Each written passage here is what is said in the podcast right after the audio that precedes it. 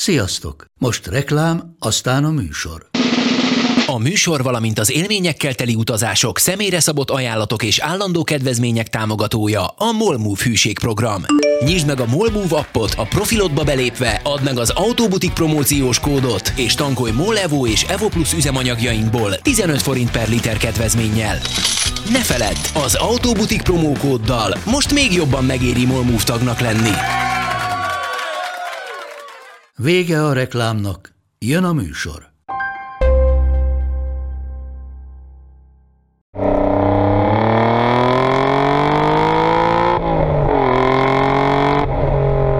Tehát miért van kócos hajad ma?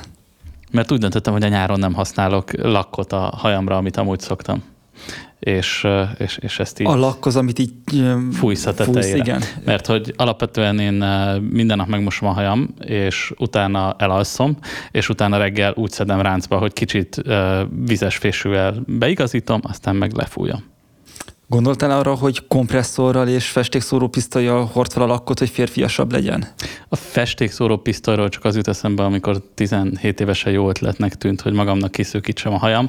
Az se volt az. Egy nyárig sapkában voltam utána. Nagyon jó sapkáim voltak, de, de ez a, a festegetés az nem az én világom. Nekünk egész általános iskolában az volt a vágyunk, hogy fogjul, fogjul ejtjük a fizika tanárnőnket, nagyon hosszú haja volt, ekkora konyba fogva, gyűlöltük szegénykét, elraboljuk, felkötjük a lábánál fogva, és belógatjuk egy vödör parkett talakba, hogy másnap elemelne jönni iskolába, és olyan komplex haditerveket szőttünk hatodik, hetedik, vagy ma visszagondolva, sorozatnak megállna a Netflixen ha azt a sok energiát valami hasznos dologba teszitek, akkor ki tudja, hol tartotok ma. Hát akkor nem itt ülnék veletek, fiúk. Jó napot! Üdvözlünk mindenkit, ez az Autobutik, az Einsteinman podcastja. Mai sztár vendégünk Zirig Árpád. Szevasztok! Munkatársunk és gasztró szakíró, egykori automotív szakíró, és most aktuálisan veterános szakíró is, ha jól tudom. Igen, az is. A jobbomon Perko Rudi az Instagramnek a brand managere, jó magam pedig Zomborát Iván vagyok a lapfőszerkesztője. Az első témánk egy közérdekű info adatközlés, Oszram nyereményjáték ítéletek. Mielőtt még ítéletet hirdetünk, előtte szeretnénk megköszönni a Suzuki-nak a támogatását, ők a mai adásnak a támogatói. Nem véletlenül ül itt velünk most Árpád, úgyhogy erről majd beszélünk később bővebben is. Addig is ajánljuk, hogy látogassatok el a Suzuki Nostalgiajárat.hu-ra, ahol egy nyereményjáték keretében tudtok nyerni akár egy egész hónapra egy Suzuki S-Cross-t. És akkor és forduljunk akkor rá az Oszram, Oszram hirdetésre. Köszönjük szépen a kommenteket. Volt, aki már hiányolta az előző adásból is az eredményhirdetést. Rövid leszek. Serti egy LED Inspect szerelőlámpával lett gazdagabb. Az ő története volt a legkomplexebb és a, a le, le, leginkább szórakoztató szerintem, úgyhogy nem, nem csalódtunk ő régi törzs kommentelője, ugye korábbi műhelyünknek, a Totálkárnak. Calamistes egy, egy Saverlight plusszal lesz gazdagabb. Az melyik? A Saberlight. a Saberlight Plus az, amivel ki lehet nyitni az autót, hogyha beragadtál. Tudom, tudom, az a zseblámpa, ami egyben túlélő készlet Igen, van rajta penge, hogy elvágd a beszorult biztonsági jövet, a végével ki lehet ütni az ablakot, meg meg ilyesmi. Adolf Stifler, ő egy, egy Tire Seal Kit, ez ugye a, a defektjavító készlet, defektjavító készlet győztese, vagy, vagy nyertese, és Kozma Jocó pedig egy Road Flare szignál vihet haza, ez a vészjelző lámpa, ami a világ végéig elvilágít, és ahhoz képest baromi pici. Egyébként az a zseblámpás, késes, minden nyitó cucc, az így kb. a férfi eszközöknek így a csimborasszója, vagy non plus ultrája, vagy dojenje, vagy nem tudom. Uh, Tehát, városon, városban. Igen, de hogy, hogy... Vidéken kikuncognak. Igen, de hogy amiben van penge, és azon felül tud még valamit. Jó, a penge kell a kocsiba. Igen, tehát, hogy ez de ez alap. alapvetően én általában hordok magamnál kés, és nem azért, mert most akkor bökőzés van, hanem mert ez egy jó tárgy, amivel lehet dolgokat csinálni, kezdve azzal, hogy... Böközni.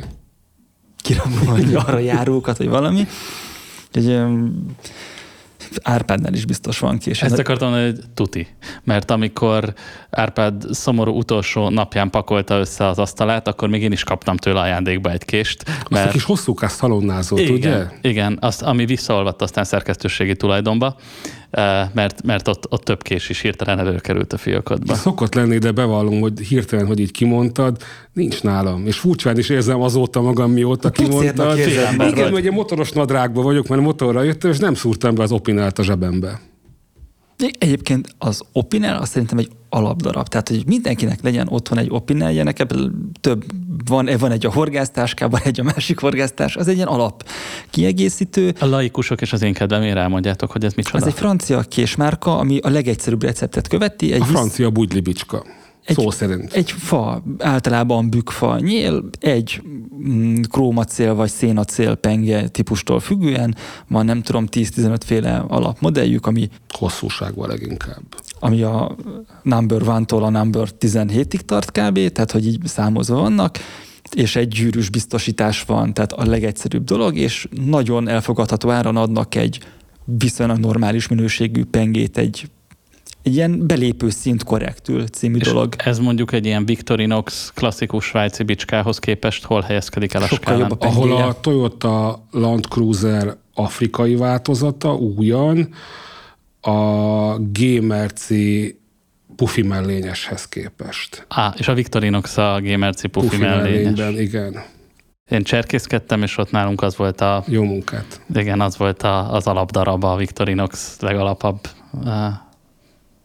piros. Nagyon jó kés a Victorinox, elképesztő túlzásban lehet esni vele, de a használati értékét én sose találtam meg. Van, volt, mindig is lesz, kell egy Victori otthonra, vagy valamelyik egyéb svájci változat, de hogy a manikürolló, a normál kés és a dugóhúzó kivételével minek van rajta, a többi sose jöttem A rá. kihúzható fogpiszkáló, az szerintem Az egy... baromi jó. Azt mire használod? Visszateszed fogpiszkálás De hogy után? lehet fogpiszkálni a dugóhúzóval is. Azt igazából ilyen túrák utáni körömtisztításra használtuk. De van benne körömtisztító Meg is. van penge, amivel lehet körmöt tisztítani. Ah. Arra emlékszem, hogy a, az Augmentinnek volt egy időben repibe Victorinox bicskája, és abból, ha jól emlékszem, keresztanyámon keresztül a kiorvos jutott hozzánk egy-két darab, és nem tudom, hogy hogy juthatott eszébe a marketingeseknek, hogy á, akkor repibe osztogassunk bicskákat, de, de én Azért, örültem mert neki. mindenki örül a bicskának, az egy tök király cucc. És ha megnézed az eBay-en a használt Victorinoxokat, mondjuk a német eBay jellemzően, rengeteg a repi változat. Tehát, hogy ez egy Tényleg? ilyen bevett szokás, hogy adjunk egy Victorinoxot, mert az úgy nem lehet vele bukni. Az, amit a Pax-tól, meg a Parkertól, meg ezek. De most Igen. gondolj bele, mindannyian benne voltunk, amikor karácsonytájéken elkezdenek jönni az idióta repi ajándékok, és már csak egy üveg borra vágysz, mert azt legalább megiszod. És akkor bejön egy bicska, és oké, okay, egy bicska. Na. Jó, Úgyhogy nekem van például Hilt is ö, reklámbicskám, amiben van egy penge, meg egy sörnyitó. Tökéletes. Pedig hát a pengével lehet sört nyitni. Igen, de hogy azzal ugyan Nekem. Nissanos repicucból van viszonylag sok, mert a unokanővérem férje, ő Németországban, meg Svájcban a, a Nissannak a marketing részlegén volt vezető, és volt egy időszak, hogy a Rossignol márkával voltak ők összebútorozva, ilyen mindenféle kivitelek is voltak, azt hiszem a helyi szinten, hogy Rossignol, és ezért rohadt jó esőkabátokat, pólókat, minden ilyen sícuccokat Rossignolból kaptunk tőlük. Azt nem tudom micsoda. Rossignol az egy, az egy ilyen főleg sí, de alapvetően ilyen technikai túramárka. Ha nem hallottam róla, de biztos én vagyok Amikor alul művelt. 120-al kanyarodnak ilyen színes botok között, Tudom, mi ez a síelés. akkor néha felvillan ez a felirat. Na, nem néztem soha síelést, az úgy síugrás, abban érzem a húzást, mert ott csak bolondok vannak, de a többi sísport az nekem nagyon olyan alpesi. Éppen tegnap fenyegetett feleségem, hogy meg kell nézni a gyerekekkel újra az Edi a sast. Az nagyon jó. Az jó az a film. Ja, ez nagyon jó, az az jó a film. film. Aki nem látta, nézze meg. És forduljunk rá az első napi rendi témánkra. Árpád az elmúlt hetekben, hónapokban elkezdett nekünk írni egy cikksorozatot a négy égtáj ízei kapcsán, aminek az az apropója, hogy elmentél egy Suzuki Jimny-vel az országnak négy végébe, és ott fölkerestél egy olyan éttermet és séfet, amire te azt mondod, mint gasztronómiailag képzett és művelt és szakmában lévő ember, hogy itt van mire odafigyelni. Most ebből, mire az adás kimegy, három jelent meg addigra. Az elsőben az Iszkor nevű helyen voltál. Máinkán, igen. Keleten, utána elmentél nyugatra a Lokál 47-be, az ott a Balaton felvidék. Két hely, nem is felvidék, az a Balaton innensől fele, de ugye az, ami túl van az autópályán, azt már tudjuk, hogy nem a Balaton. És ami mire az adás kimegy, megjelenik majd, ez a Nagymaroson, az végülis hazai pálya. Zebegény. Zebegény? Zebegény Natura Hill. És a Natura Hillre átgurultál, ami neked tulajdonképpen a szomszéd falu tulajdonképpen. De esküszöm, hogy a leghosszabb úton mentem. Meg amúgy is hazai pálya, hogyha lehet ilyet emlegetni, mert te ott gyakornokoskodtál is, nem? Egy nagyon rövid ideig, amennyit előírt az iskola, azt a, hát szerintem kettő-három napot kellett fizikálisan eltöltenem egy étterembe, azt a tulajdonos Hodik Adrián Kuncoga mondta, hogy persze menjek gyakorlatra, és akkor is évükkel Ruga Endrével egy békés, csendes téli hétvégén kiteljesedtünk és imádtam, és nagyon hálás vagyok, hogy csomó jó dolgot tanulhattam ott. Amikor te ott hagytad a Magyar Konyhának az online szerkesztői pozícióját, te írtál egy szívhez szóló, vagy egy szívfacsaró posztot arról, amiben leírtad, hogy bár sokáig azt gondoltad, hogy minden fedő alatt innováció rotyog, igazából a hazai gasztrokultúra az az elmúlt tíz évben nem járta be azt a fejlődést, amit te reméltél volna és ezt képest meg azt éreztem, hogy piszkosul élvezted ezeknek a cikkeknek az írását, meg, meg az ezekkel a séfekkel és helyekkel való foglalkozást. Igen, mert azért ezek olyan emberek, vagy olyan műhelyek, akik a maguk területén, a maguk stílusával tudnak többet adni, mint amit egy normál konyhától elvárnánk. Tehát ha azt nézzük, hogy jó szokás hozni a hülye Forma 1-es példát, hogy azért jó a Forma 1, mert majd a fejlesztések a Jancsi bácsi autójából ott lesznek tíz év múlva, és őrületes kanyasebességgel fordul rá a nullásra, és valahol ezt szokták mondani, hogy ezért kell a csúcsgasztronómia, hogy a vívmányaim majd egyszer lecsurogjanak a kockás abroszhoz, én ugyan arra a posztomra már nem emlékszek, amit te felhoztál, mert hát azt akkor írtam, de tényleg az a probléma Magyarországon, hogy van a kockás abroszos kifőzde, van néhány Michelin csillagos nemzetközi szinten, vagy szakmailag is tényleg értékelhető séfünk és egy hozzátartozó konyha, és közötte semmi nincs. Tehát, hogy azért gondolom azt, amit te most felhoztál példának, hogy az a felhúzó erő, ahol a semmi nincs, na ott ez nem jött létre. És ezért van bennem mindig egy kis keserűség a magyar gasztronómiával, Plusz ezt ugye fűszerezi azt, hogy hát vérzivataros. Fűszerezi? Fűszerezi azt, igen, hogy vérzivat, sült vérzivataros időket élünk, és a pandémia, az adószituáció, Magyarország általános állapota sem könnyíti meg azt, hogy valakinek van egy jó ötlete, és abból éttermet csinál, és húsz évig boldogan viszi a hátán. De a pandémia nem tisztította meg a, az alsó rétegeket a vendéglátásban? Pont az alsó rétegeket nem tisztította meg. Tehát, hogy lehetett volna a Covid-nak egy ilyen tisztító tűz hatása, hogy rendet rak egy kicsit a gasztronómiában, de azért látni kell azt, hogy nem egy olyan étterem volt, akinek hamarabb volt marketingesen, mint étlapja. És amikor kapod a hírleveleket, hogy így vagy úgy, meg amúgy, és fogalmat sincs, hogy mi a kaja, de lökik rád a bullshit PR oldalról, hogy ez most majd a latin-mediterrán megváltása lesz Budapestnek, akkor az így sívd el. Tehát az ütött ki a postádból, mert tudod, hogy full kamu. És akkor gondoltad, hogy a tisztító tűz majd ezekre így ráárad, és egy ilyen bibliai képet láttál, hogy a, a konyhák onnantól fehér csempe lesz, és rend és tisztaság és jó ételek, de sajnos nagyon soknak volt tőkéje. Vagy volt mögöttük olyan befektető, hogy kihúzták, vagy bezárták, kivártak, embereket elküldték, és amikor rendet folytatták újra, egy újabb koncepcióval, amit egy értekezleten kitaláltak, hogy na, milyen konyhát csináljunk, mediterránt. Ezeket a helyeket, amiket te megírtál, ők róluk honnan tudtad, hogy ezek jók, illetve mik voltak azok a szempontrendszerek, amik alapján eldöntötted, hogy ide jó menni enni?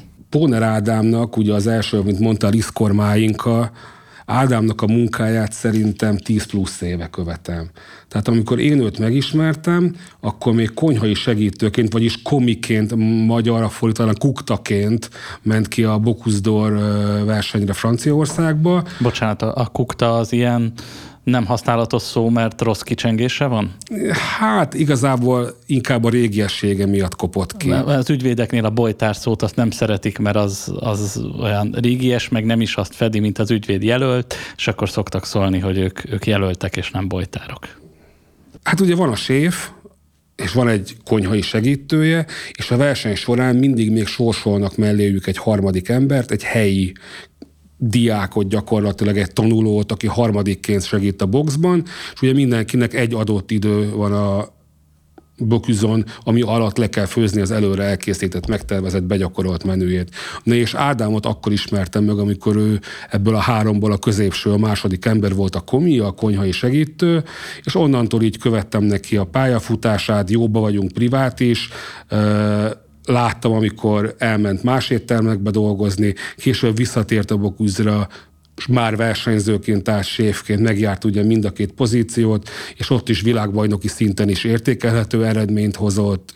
És amikor bejelentette azt, hogy hátrahagyja azt a fajta csúcsgasztronómiát, amiben ő teljes nyugodtsággal belepozícionáltat, hogy igen, ez, ő szakmailag az ő szintje, és bejelentette, hogy a nagymamája falujába bükkbe nyit egy falusi bistró éttermet, akkor én is azt gondoltam, hogy hű, ez bátor.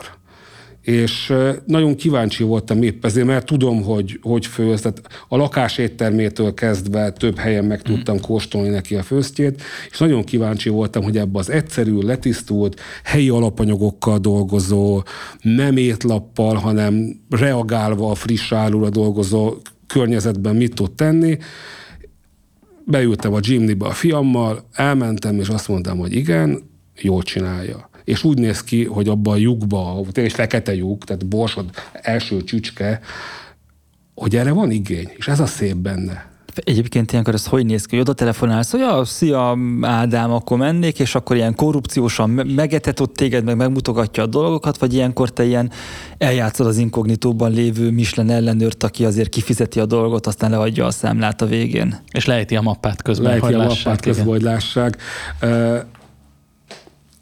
gyakorlatilag oda telefonáltam, de hát hogy a régi jó kapcsolatunkról tekintettem, még ászakállal sem vették volna, ászakállal sem vették volna, hogy nem én vagyok, de sajnos a magyar gasztró újságírásnak az egyik rákfenéje a az ingyen élés, és egy borzasztó rossz közeg és rossz hangulat tud kialakulni. A séfek is elképesztő módon gyűlölik, sokat is panaszkodnak arra, hogy a mindenféle influencerek, e, egyéb gasztromegmondók így gyakorlatilag szeretnének oda menni ingyen enni, majd elmenni fizetés nélkül, és épp ezért nem hiányzik nekem annyira a gasztroszakma, vagy a gasztro újságírásnak az a napi rutinja, mert az olyan, mint amikor elmész dolgozni pattajába, de mindenki úgy néz el, hogy te is kurvázni jöttél. Holott te dolgozni akarsz éppen, de ugyanez elmész egy étterembe, és érzed, hogy rád is úgy néznek, hogy te is egy vagy közöttük. És nagyon sok munkát kell tenni abba, hogy meggyőzd őket. Tehát volt olyan, hogy felhívott egy étterem, hogy menjek el, Orsz Magyarország egyik legjobb étterméről beszélünk, megkértek a piárosokon keresztül, menjek el két és fél órás kaviárvacsora, próbáljam ki, és tudtam, hogy tökéletes lesz. Mert miért ne lenne az? De hogy ha egy olvasónak leírod azokat a szavakat, mm. akkor két dolog jön le belőle nekik, hogy a rohadt anyádat te ingyen élő, elmentél, a másik, hogy a szavakat se értik mert pontosan hiányzik az a fajta kulturális erő a gasztronómia mögül, ami miatt lyuk van középet, a szavakat se értenék, és akkor ilyenkor egy dolgot tudok kérni, vagy én ahhoz folyamodtam, hogy inkább csináltam a séffel egy, jaj, hogy csináltam a séffel egy életmű interjút. És megindokoltam, és ők is ezen lepődnek uh-huh. meg, hogy miért nem akarok enni. Azért, mert szerintem az olvasónak jobban le fog jönni az ő koncepciójuk, az ő tudásuk, az ő küldetésük abból, hogy elbeszélgetek velük. És de ezeken a helyeken, ahol voltál a gymnél, ott azért végig kóstoltad, amit elétettek. Tehát, hogy nem megálmodtad, hogy milyen lesz ez a brokkolis lófasz, nem, hanem nem, nem, de hogy jellemzően nem úgy áll. Nem úgy áll. Tehát, is Tehát olyan... megkóstoltad, de nem leültél kajálni. De leültem kajálni, és megettem, és lefényképeztem, és elbeszélgettem a séffel. Meg ezt beszéltük is előre, hogy itt, itt rendesen lesz kaja, szóval, hogy az is a része hát a nyilván. koncepciónak, hogy, hogy nem csak azt mondja el az árpát, hogy milyen ételek vannak ott, hanem hogy ő mit evett, vagy hogy mit kóstol javasolt? Az a jó egy ilyen anyagban, mint ez a Jimnis, hogy nem egy étterem kritika. Tehát az étterem kritika az egy kulturálisan rosszul beágyazott dolog Magyarországon, de úgy, hogy gasztronómia, turizmus, autós élmény, szép tájak, tulajdonképpen az a cél, hogy motiváljuk az embereket, hogy menjenek el jó helyekre. Tanuljanak meg értékelni jó környezetet, ahol mondjuk jó ételeket is kapnak, olyan szakmai bölcsőben, ami utána jó emlék és egy tudás alappá is válik a fejükben, vagy a gyomrukban. Az eddig említett három étterem, az Iskor, a étterem az Iskor, a Lokál 47 és Igen. a Natura Hill közül, melyik áll a te személyedhez a legközelebb?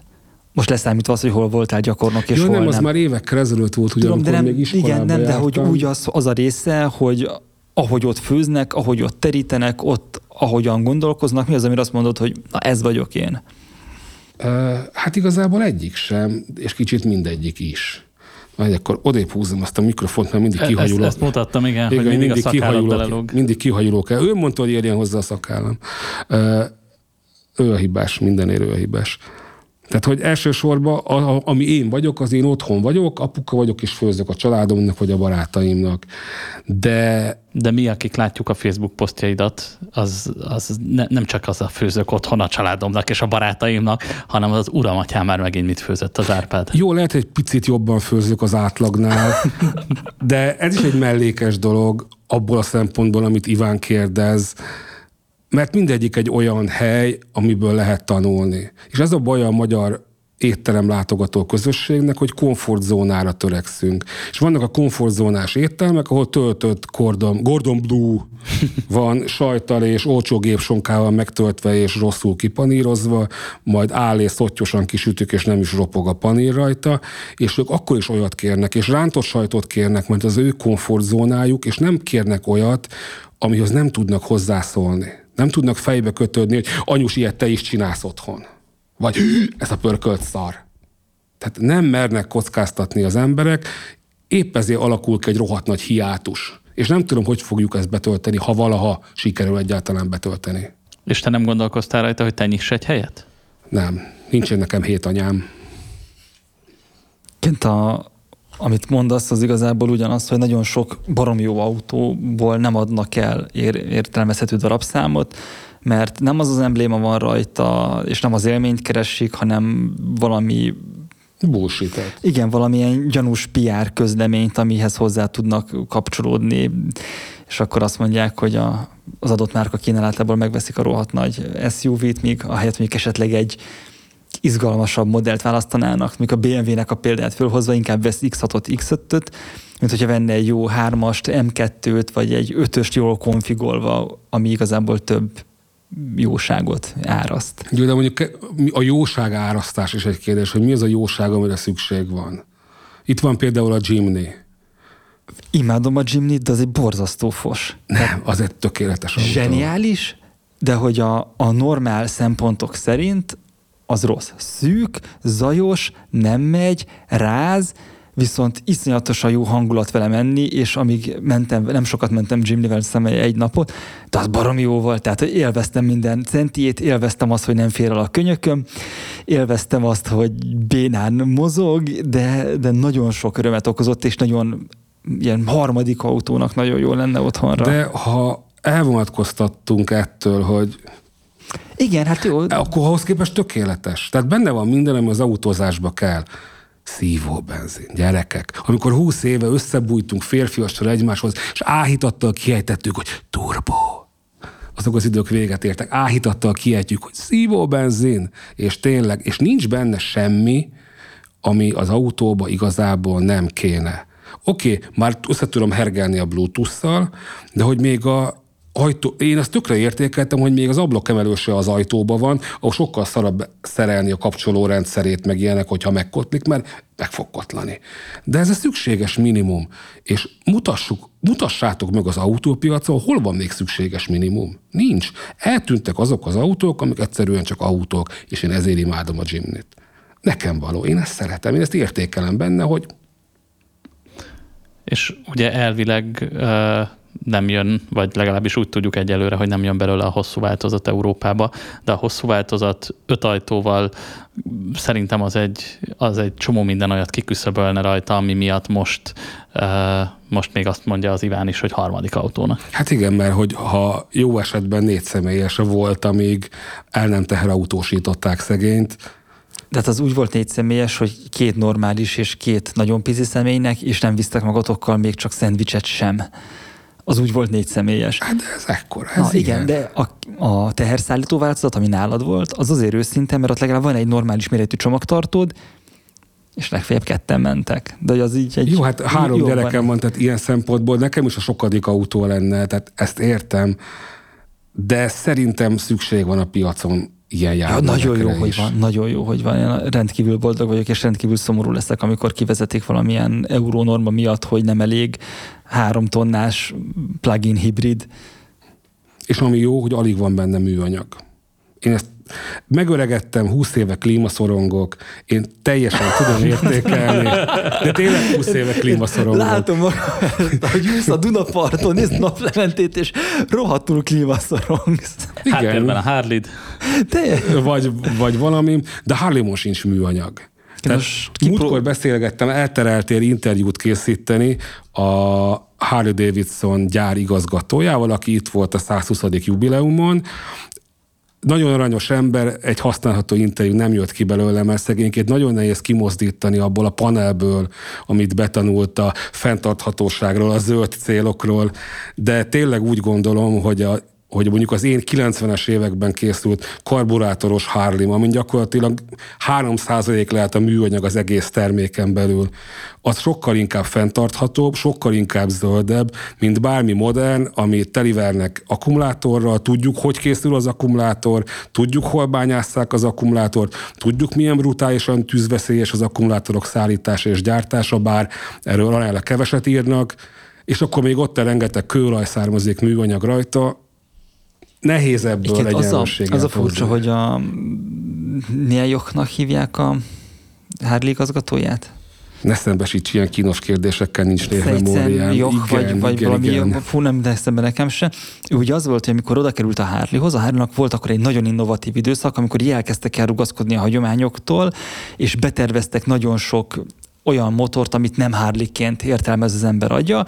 Ilyen, ilyen például a Bronx a Bronx, amiből nem lett semmi, de ami megvalósult, az a Pan Americana, vagy Pan, Pan Americana. Pan Americana, ami egy nagyon szórakoztató túra enduro, de nem az a Harley, amit az ember úgy értelmez, és jött ez a csávó, és azt mondta, hogy oké, ezt az egészet leállítjuk, a Pan America még kijöhet, mert az már annyira kész van, oké, de a többit azt elkasszáljuk, és azt mondta, hogy, hogy nincsenek itt újutak, mi a Heritage-re megyünk rá, és nem érdekel minket az előregedő vásárlóközönség, hanem azt mondjuk, hogy fullba toljuk a boomert és a régi értékeinket, és kiadunk nagyon sok évfordulós modellt, még több heritage-et, még több ilyet, és ebből élünk, és hogy ebből jól élünk, akkor vacakolhatunk új utakkal, meg elektromosokkal, meg ilyenekkel. De ezek igazából akkor a jelenlegi hárlik, ezek ilyen restomodok lényegében?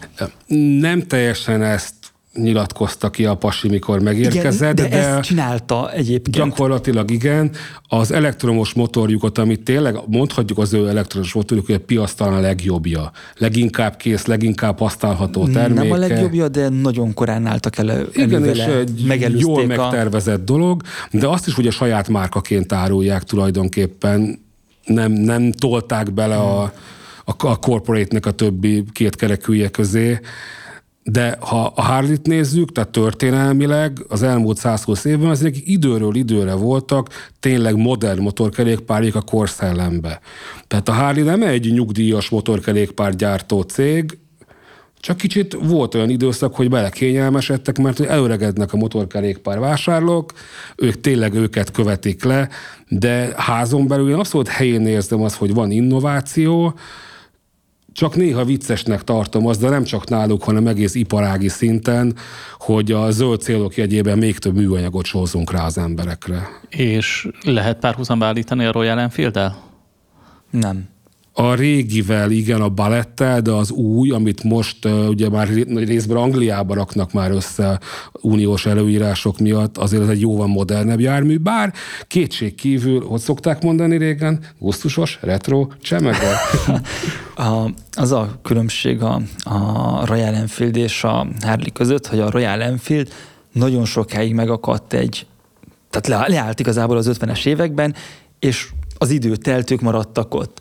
Aztán hirtelen előreugrottak, tudom én, 80 évet, nem tudom, sokat, és akkor onnan folytatják. Kihagytak néhány lépcsőfokot. Igen, ott kimaradt az organikus Igen, változás. mert megszült az angol gyártás. Fogták, leszerelték a gépeket, kivitték Indiába. Aztán visszavitték Angliába. És akkor az indiai piacnak az nagyon jó volt a régi csühögő, egy nyomorrudas egyhengeresük. Neked olyanod volt, nem? Nekem volt Royal Enfield, igen.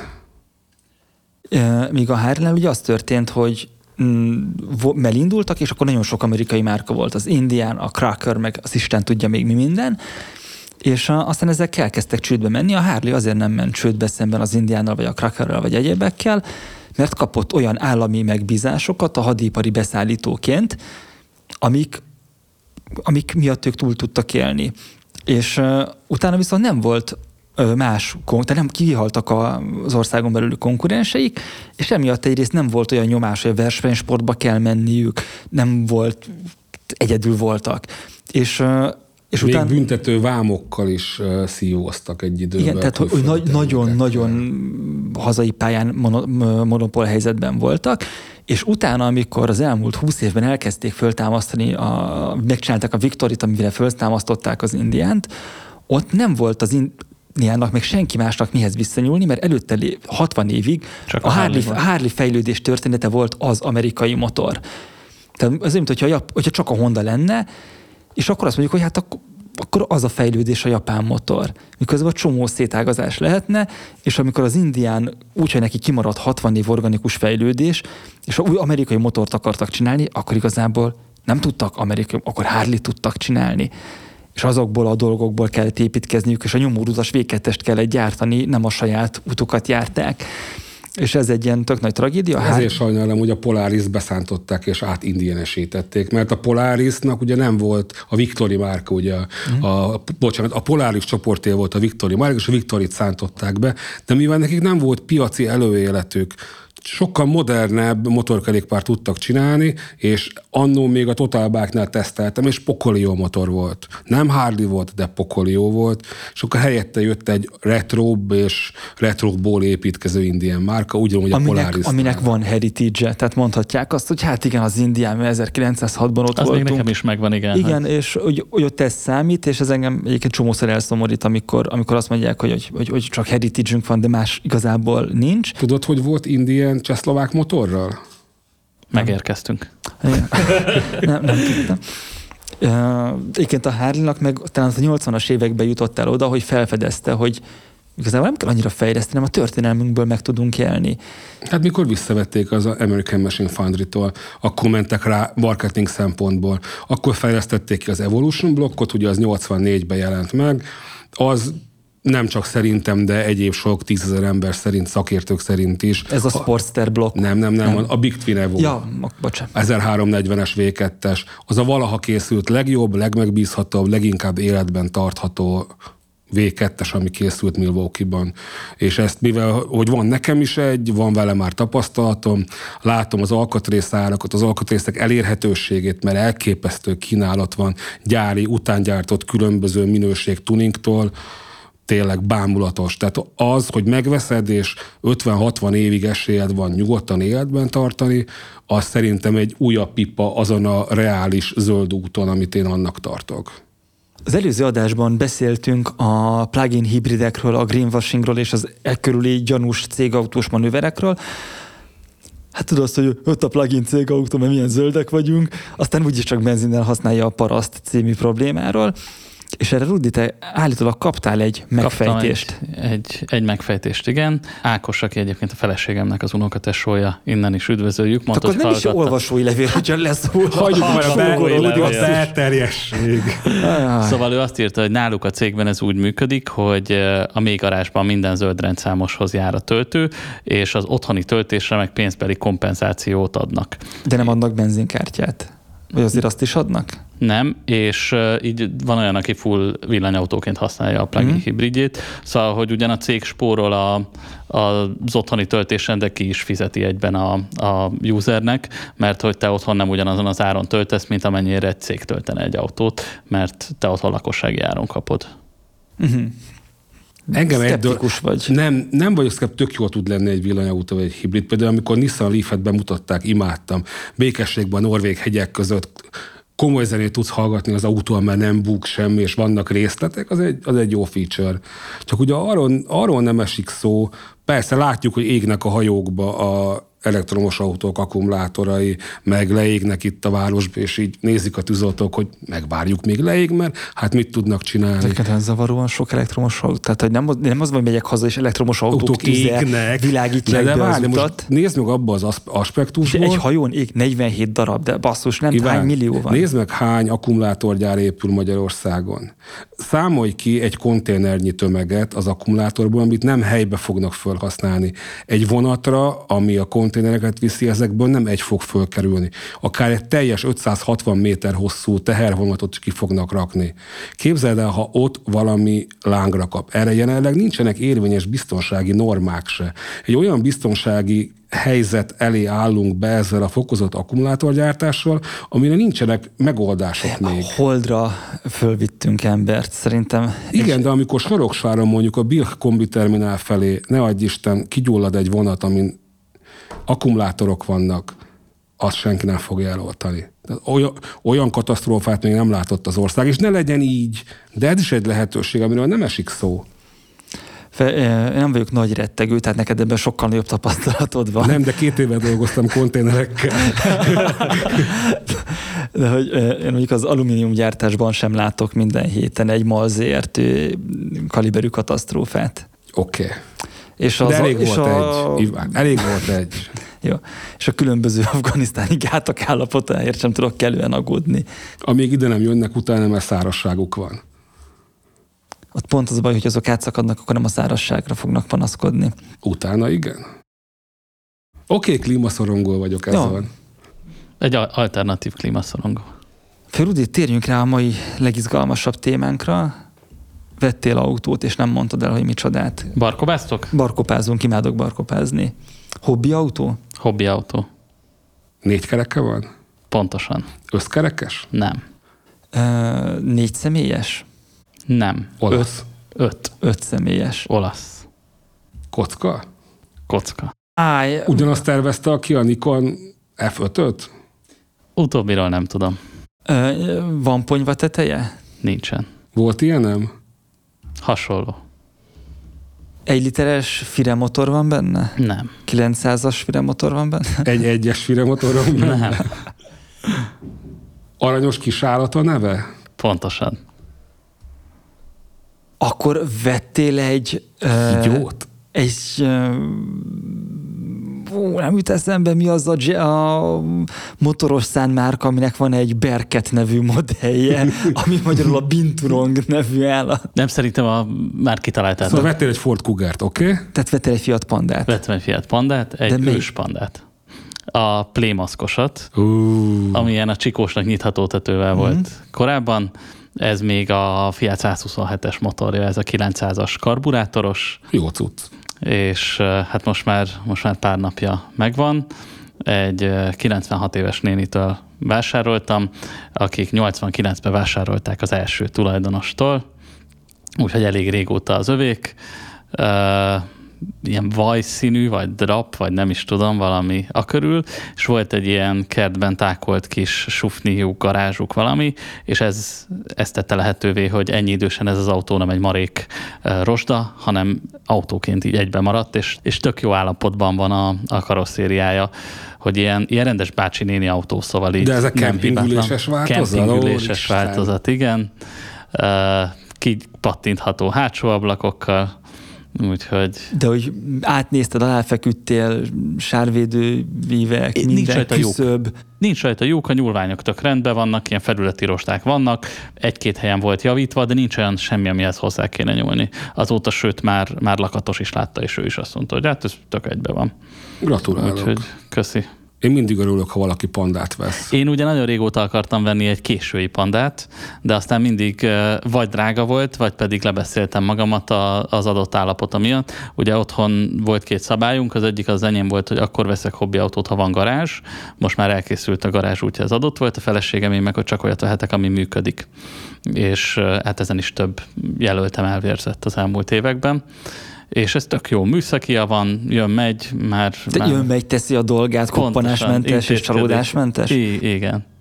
Úgyhogy jó pofa. Egy anomáliát fedeztem fel eddig, hogyha megnyomom a fékpedált, akkor néha a helyzetjelzőt is felvillantja, nem csak a hátsó féklámpát, úgyhogy azt majd ki kell bogozni, hogy miért csinálja. Ebben zavaróan sok vezeték azért nincs. Nincs.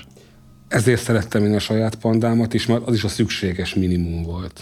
Te pandád ugye a postás modell volt. Nem, ami... Telekom Itália volt. De annak adtál egy igen morbid becenevet annak a furcsa hátsó felépítmény miatt. Már nem emlékszem. Nem a csecsemő hullaszállítónak hivatkoztad? Én, igen, hivatkoztam rá, de nem ez volt a beceneve, csak ilyen hivatkozási alap. Mert az enyém ugye van, volt hivatalosan panda, egy-egy van, és volt egy ilyen, a lecsapott ötödik ajtó, hely, vagy a harmadik ajtó helyére egy ilyen háromszög alakú valamit így rá. Tehát, hogy több dolog férjen be. Tehát ott az volt, hogy levették a hátsó ajtót, és, és egy toldatot, egy toldatot igen, és tökéletes volt. Tehát, hogy a nagy zenekari hangfalaink kettő pontosan elfért régre egymás mellett. Tehát, hogy ahhoz képest, hogy milyen kis szarapanda, elképesztő mennyiségű hely van benne, vagy nem is mennyiségű hely, hogy mi a helyes mértékegysége a helynek. Rohadt sok hely van benne. Van benne hely. Adja a helyet. Amúgy elől tökre, de hátul azért, hátul ülni az gyerekeknek van. Szóval Figyelj, tök hát... nagy a lábtér. Ahhoz képest, hogy milyen kicsi, így előre, lemértük egyszer centire, hogy ha beállítottam a haverom Skoda Octavia Gen 1-et úgy, hogy nekem kényelmes, majd beültem magam mögé, másfél centivel több hely volt a kényelmesen a pandába, lábtérbe, Aha. mint a Tehát azért, mert a pandában az ülés, az a kempingszék, az nem veszel helyet a lábtérből érdemben. Ennyi nem kempingszékes volt. Árpádé már rendes Ennyi már pom, izé volt, hmm. ilyen pompakanapé. Ah. Volt volna frau bőrözéssel. És mennyit mentél eddig az autóval?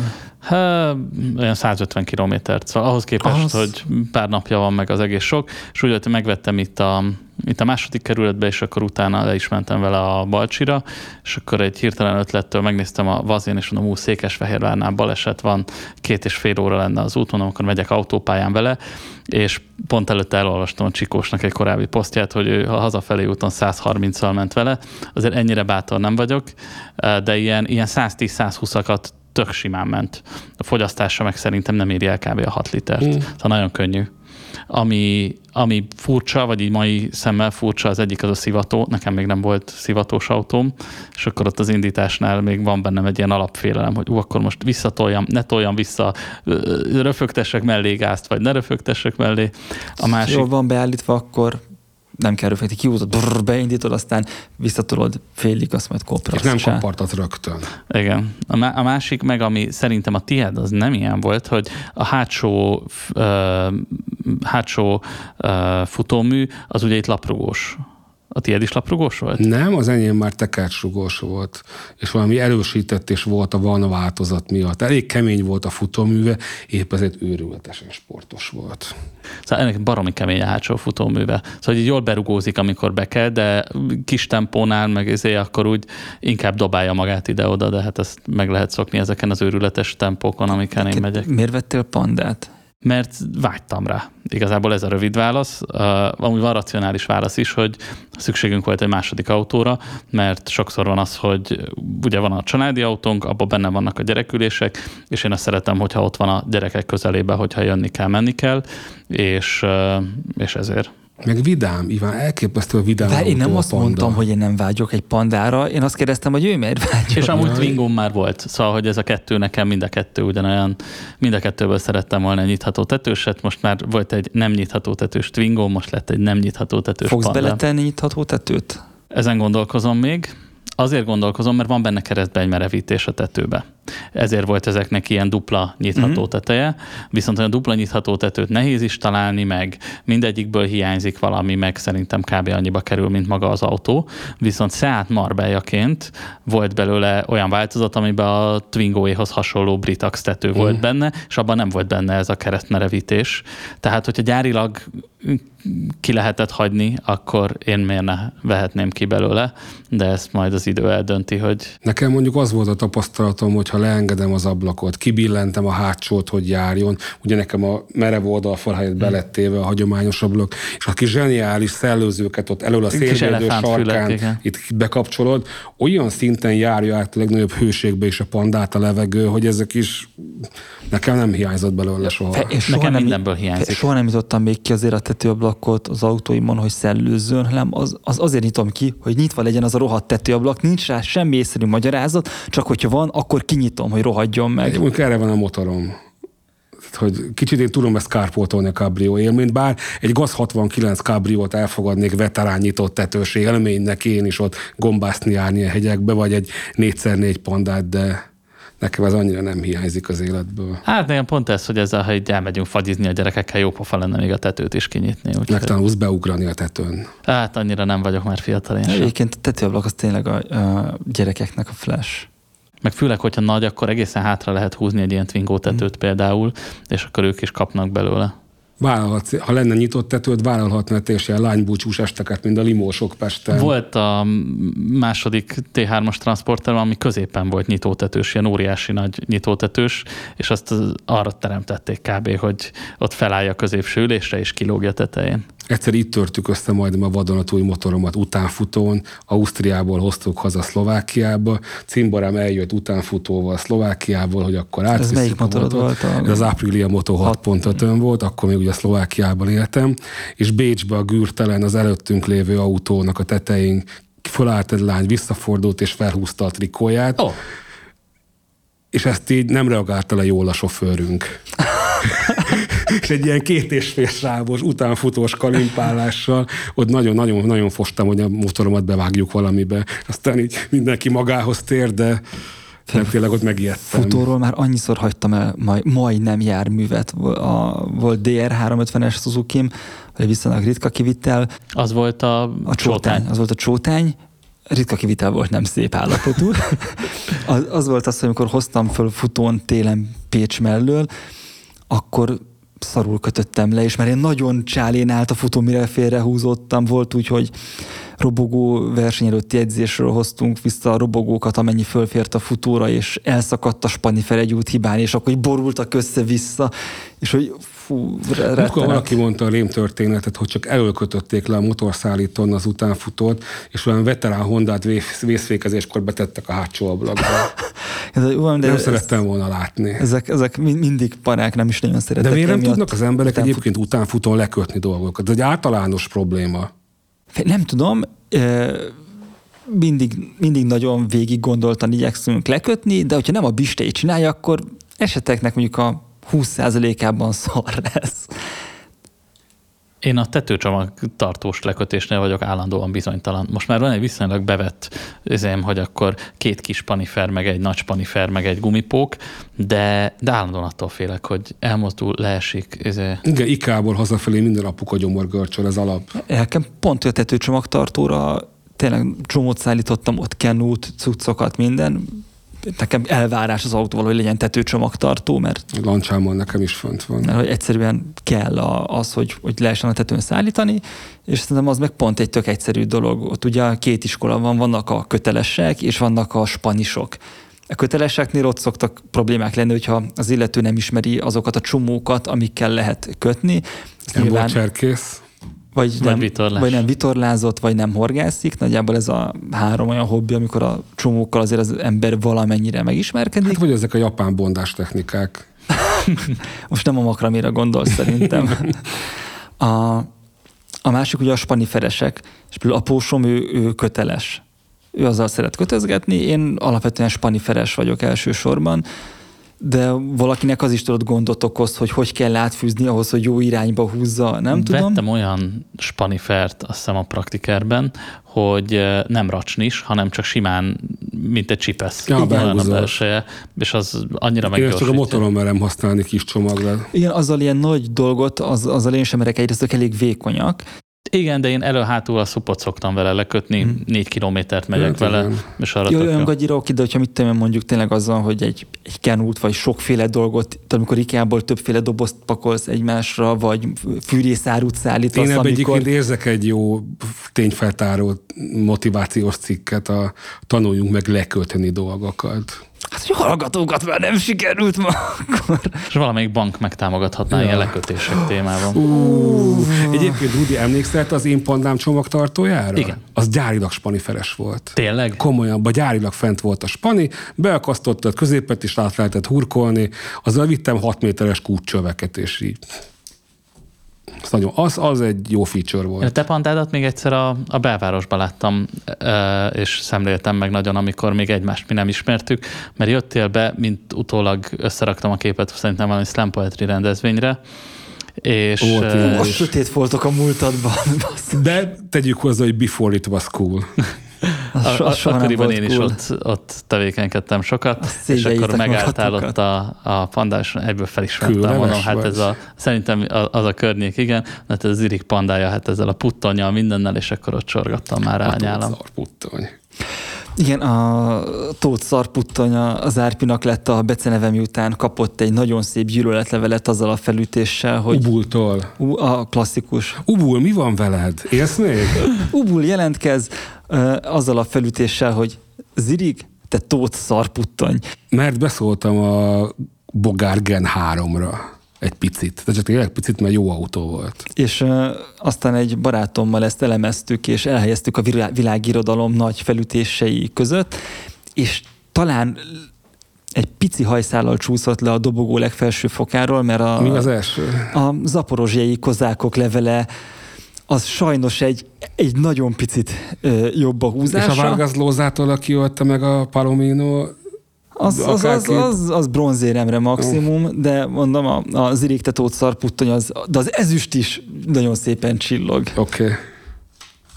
Na, és még egyébként a motoros élmény, ma kipróbáltam Árpinak a Moto Guzzi SP3 Custom gusztusos retro csemege. Én pedig a gyári Daxot. Motorkerékpárját. Mind a kettő nagyon jól néz ki, ennyit először, tudok Először elmondom az én sportkritkámat a tiédről. Nagyon jó a hangja, nagyon jók a vibrációi. Én azt hittem, hogy te süket vagy, mert minden motorod bántóan hangos volt, ez viszont kulturáltan hangos csak.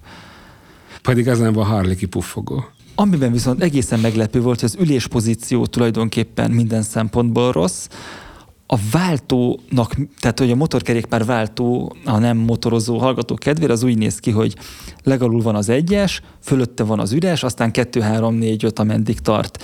Az irigi az úgy néz ki, hogy lent az egyes, üres, kettes, üres, hármas, üres, négyes, üres, ötös.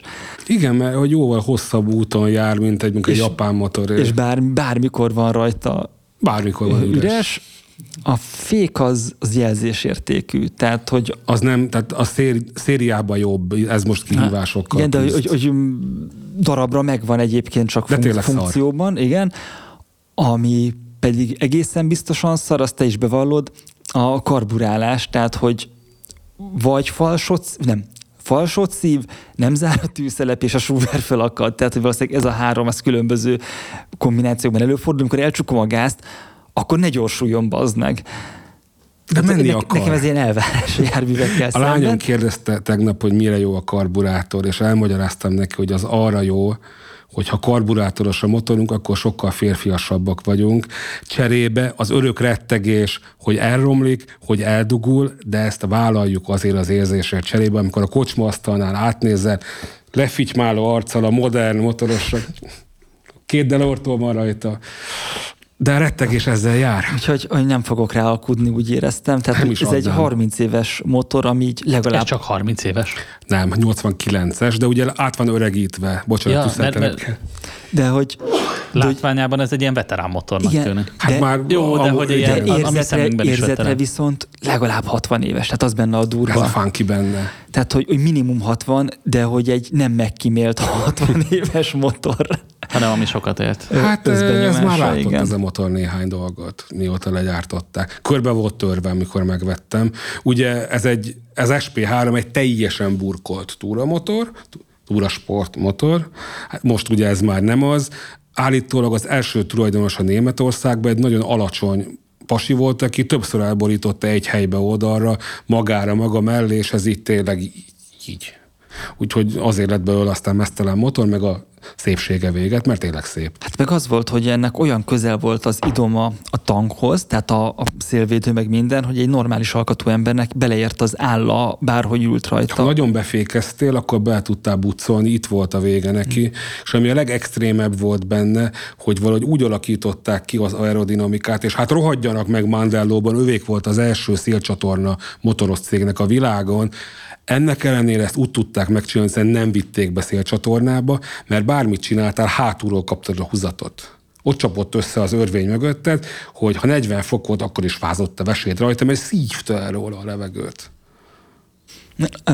Amikor nem tudom, vagy négy éve, amikor meglátogattalak, akkor még ugye idomosként állt ott, és akkor azon szörnyűködtünk, hogy másik vendéget Balázs Viktor, aki a két métert Drága karcolja, vityánk, igen hogy őnek így esélytelen volt az, hogy bárhogy ráüljön, mert a térde a... Beért a műanyagba, igen. Igen, de hogy a, a hengerek is, a műanyagok is, meg a, a felső testét, meg a száját, meg a szélvédő nem engedte ja, a motor közelébe. Hát ezért építettem át. Tegyük hozzá, azért ez nem volt egy sikeres modell, kb. 960 darab készült belőle 5 év alatt. Tehát akár még drága Future Classic is lehetne. Ha ismerné bárki. Ha ismerné bárki, de a befektetési tárgyként én is inkább a Harlimot tartom. De egyébként Bimotából van, amiből több készült, mint ebből. Van. De te ilyet kerestél kifejezetten, vagy csak szembe jött? Nem, én egy öreg uh, Tonti vázas gudzit szerettem volna. Azért hívják Tonti vázasnak, mert Lino Tonti versenymérnök tervezte ezt a vázat a 70-es évek elején, és annyira bevált, hogy gyakorlatilag a 2000-es évek elejéig Kaliforniákon ugyanezt a vázat használták, majd kicsit átalakítva központi rugossá, még a Bellagio is nagyon hasonló volt. Kent a, ez a 70-es évekbeli vázépítés, a 70-es évek volt az időszak, amikor az európai motorgyártók tudtak vázat tervezni, a japánok pedig nem. Még nem, igen. És ott voltak abban a korszakban olyan japán motorok, amiknél el lett találva a váz, és jól vezethetőek voltak, amiért az véletlen volt, ott nem tudatosan tudták megcsinálni jó vázat, és ugye a 80-as évek közepére jutottak el oda a japán gyártók, hogy ha akarnak, akkor tudnak jó vázakat csinálni, ami aminek jó a geometriája, jó a dinamikus ö, alakváltozása, tehát hogy ott merev, ahol kell, és ott rugalmas, ahol kell, mire ezt kitapasztalták. Az olaszok pedig már tudtak talán a 60-as évek végétől hát nagyon, igen, nagyon jó vázakat a versenypálya alap korábban jött be egy kicsit. Igen, és hogy, hogy emiatt volt fontos az, hogy ennek a motornak az a váza volt, ami akkor jó. Egyébként ez a Tonti Magyarországon onnan lehetett ismerni neki a nevét régebben, hogy ugye a le, valaha ért legsikeresebb magyar motorversenyzőnek én Marsovszki Gyulát tartom, aki az 500-as király kategóriában Giacomo Agostini mögött ezüstérmes lett. Oké, okay, nem lett meg az arany, mint Talmácsonak, de hát király kategóriáról beszélünk. Na neki a motorját Lino Tonti csinálta, amivel versenyzett, tehát így van, így van egy kis kötődésünk hozzá, de ez a jó ember 75 körül tervezte meg a kicsi Gudzinak a vázát. A V7-nek. A V7, akkor még csak V50 volt, ugye? Hmm. Megtervezte ja. azt a vázat, gyakorlatilag még most is azt gyártják. Oh. Tehát egy némi kis barkácsolással az akkori blokkvázak a mai 850-essel így cserélgethetők lennének. Jó, de ott, hogy mondjam, nem de az... a blokk is. De igen, hogy ott a blokkba sem nyomtak túl sok hát fejlesztési hatos órát. váltó, injektor, apróságok, de hogy szerintem most már talán a legrégebben gyártott koncepció a világon a motoriparban a Gudzinak a v 7 Hát ugye a Moto Guzzi az a márka, amelyik a leg, második legrégebbi márka, ami folyamatosan működött aminek nem voltak szünetei, vagy nem kellett újra föltámasztani. Igen, ugye 21 óta csihatolnak. Tehát európaiak közül a Harley régebbi, meg... Igen, van... Zax volt még, meg ilyenek, de aztán ők abba hagyták. Igen, a Benelli hogy... még, ami, ami az első legrégebb óta folyamatosan működő európai márka, ha jól BMW? Az picit... Hát azok most voltak száz évesek. Igen. Ja, a... akkor az fiatal. Aha. Hát kis teljes álló, de hogy a Benellinél meg úgy az van, hogy ott az elvesztette az én szememben az európai jellegét, amióta Amióta kínai? Amióta kínai, igen. Mondjuk jót tett nekik, tegyük hozzá. Viszont, ha jól tudom, a legöregebben működő, folyamatosan van a legrégebb a működő járműgyártó, melyik? Én a Mercedes-Benz tippelném be, de nem vagyok kellően művelt, hogy ezt hát meg tudjam mondani. Megint csehszlovák, Alap. Ugye, mert még kocsigyártóként kezdték, és folyamatosan működnek. Én elhoztam most egyébként a Honda DAX 125-öt, amit igazából nem én hoztam el, csak nálam landolt a tegnapi este folyamán, és azzal jöttem. Láttuk a videótokat. Az történt, hogy este két barátom hozta át, akik utána egy hasonló ilyen térdigérő motorral mentek tovább ketten, amit én kedvesen azzal raktam ki a világhálóra, hogy kőbányai Pride hiszen ott nincs toxikus maszkulinitás abban, amikor hát nincs. Ott, ott nincs. És te amúgy is a fekvő hengeres, hengeres légütéses hondáknak a nagy kedvelője vagy Árpád, mint hm, akad otthon. Mint Megvan még a Cubot? Honda, vagy Super Cub? Melyik a Lidl Cubja van. Az enyém Little Cub volt, a 14-es kerekű, de már rég 17-es keréken fut rommá. Hát custom. Alakítva. Hát elvég előtt teljesen, igen. Arányaiban hány százalékig lett csehszlovák? Van egy Java Mustang sárhányó rajta elől. Na, milyen az új DAX? Nagyon aranyos, nagyon precíz, tök jó a futóműve. Ugye, a, amikor a Honda visszajött ezekkel a kis motorokkal, az a MSX volt 14 Az utolsó tesztmotorom volt a Total Bike-nál az MSX. Mire megírtam, már ki voltam Akkor lehet, hogy 13 vagy 12. E, és azon még érezhetően ázsiaibra volt véve a futómű hangolás, tehát ütölt, dobált, képtelen volt dolgozni, ahhoz képest ezen érzed, hogy ezt a világra lőtték ki. Tök szépen vette itt az úthibákat, én 105-110 kiló környékén vagyok, teljesen jól viselkedett alattam, hát gyengécske, azt érzed rajta, de hát ilyenek az előírások, de gusztusos, szép, csinos, szerethető jármű, simán vállalnám otthonra kis hergelés után. Mennyit kérnek egy ilyenért? Nem néztem még meg. Egy-öt. Szerintem biztosan többet, szerintem alsó hangon két millió. Ebbe egész biztos vagyok. Nagyon-nagyon megdrágultak ezek a vicces hülyeségek. Minden megdrágult, ami motor sajnos. Igen, igen, de hogy, hogy a, azt néztem tavaly a Honda Mankit, hogy annyira igazából már motort is adnak. És hogy poénnak nagyon jó, de drága. vicc, Nem, mi vagyunk drága. szegények. Ez, ez is igaz, tehát ez, ezzel nem tudok vitatkozni, de hogy... Mm, Viszont van benne olyan potenciál, hogy, hogy, hogy megveszed, vigyázol rá, és jól fogsz kijönni belőle. Én most minden motor olyan, hogyha megveszed és vigyázol rá, akkor jó esélye jól, jól, jól jössz ki belőle. Itt ezzel a DAX-szal, Mánkival kapcsolatban ugye az a csapda, hogy Magyarországon ezeknek nincs múltja. Tehát nyugaton ezeknek iszonyatosan nagy kultusza van. Angliában, Franciaországban, Japánban ezek ezekért így megbolondultak, és a régi eredeti daraboknak is rendkívül magas itthon ára van.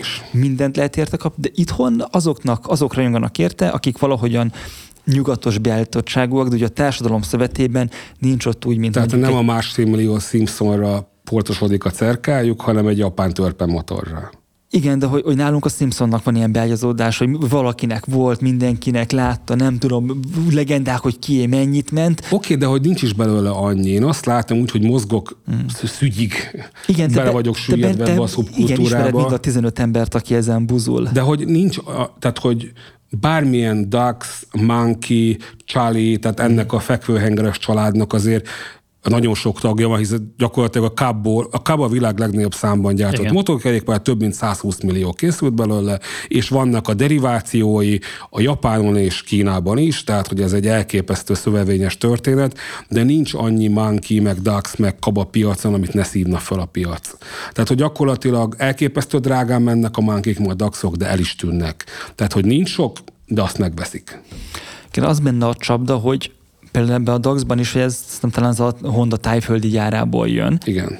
Olyan is, tehát hogy látszik, hogy minden -e olcsó, távolról baromi jól néz ki, de hogy mész közel és megnézed részletek, részleteiben, ugyanez volt a Mánkival a tavalyi kiadással, már az öt gangossal, hogy nézegettem közelről, és igazából minden rohadt hitvány volt, a fényezés szép pár helyen, tehát a tankon, meg az ilyen nagyobb darabok, amiknek úgy színesek és mutatni kell, ott szép a fényezés, de a pici talán nézel bárminek, akkor... De az általános érvényű a japán motorokkal a, sajnos. A, a Kawasaki-ra például nem, akkor én nagyon Azért láttad a V800-nak az utolsó kiadását? Az nagyon sittes Ugye, volt, az, az nagyon az sittes volt. fölötte, és egy ilyen gyomortáj És nekem éreztem. kellett keresgélnem az emlékeimben, hogy hogy én fejlődtem annyit, hogy ezt így kiszúrom, és így zavar. Nem, lebutították. És ők kurvultak el iszonyatosan.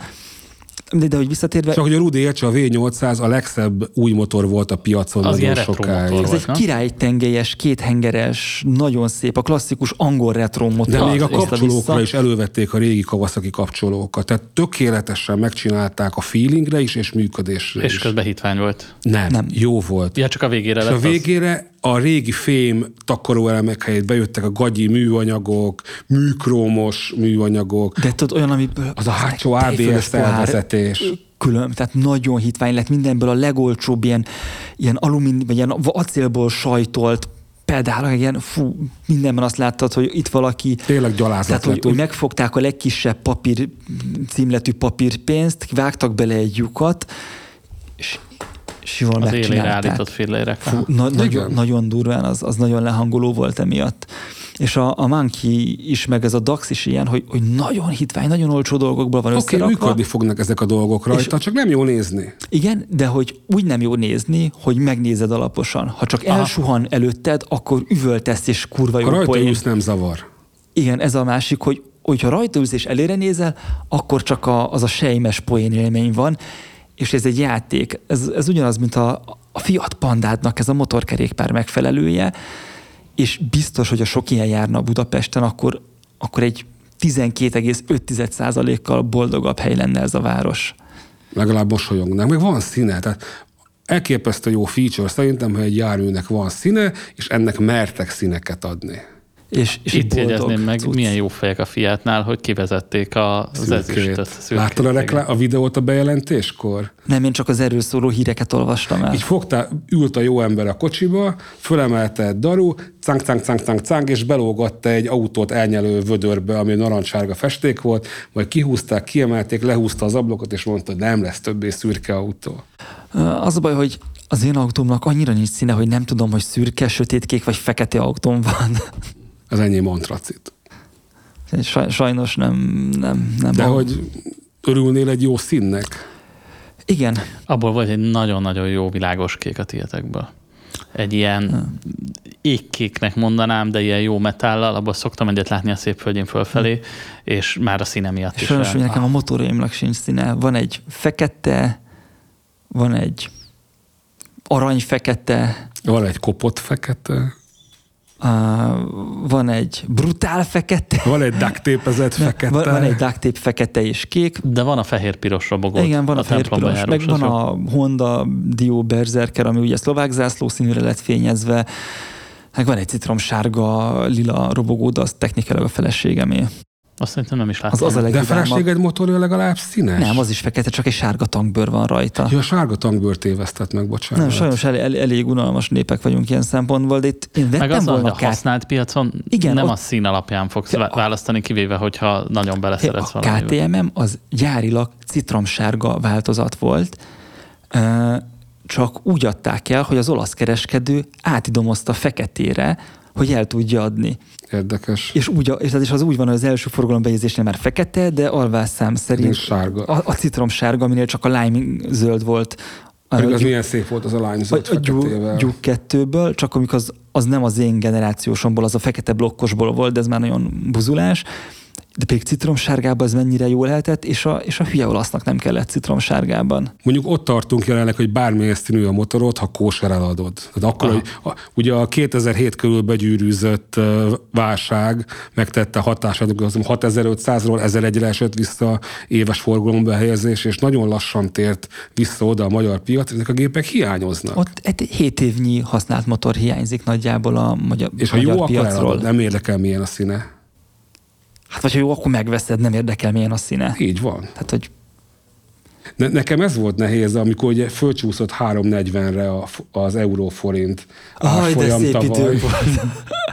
Ugye nekem forintba volt egy kis spórolt pénz, amit el kellett költeni, nem euróba, és akkor a feleségem rendes azt, hogy mondta, hogy akkor költhetem befektetési motorra, ami a fagyizós motor lesz, amit majd ugye sose adtam még el buktával a motort, bízott bennem, hogy majd akkor ez is jó lesz, és találj itthon egy olyan harley ami nem volt összetörve Amerikába.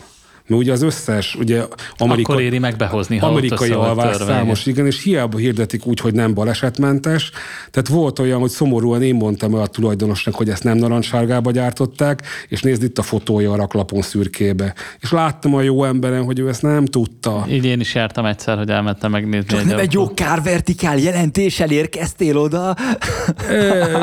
Vannak, van több hasonló megoldás is, de pont nem a kárvertikál Az amerikai alvásszámokban az, hogyha beütött Google-ba, akkor ingyen kiadja Elég sok mindent kiad, igen, és ott a raklapra lehú, lehúzva a motorok, és nagyon sokáig kerestem, míg találtam egy olyan Harley-t, ami karburátoros, ami Evo, aminek van magyar papírja, és nem volt összetölve, és nem is találok rá biztosítás erőjét. Tehát gyári festés, meg minden, és tényleg hát a román határig elmentem ért, és úgy, tűnt, úgy tűnik eddig az elmúlt majdnem egy év lassan, hogy jó döntés volt, és azért járok a Gudzival, mert ugye az a befektetési tárgy, ez meg az ütni-vágni való.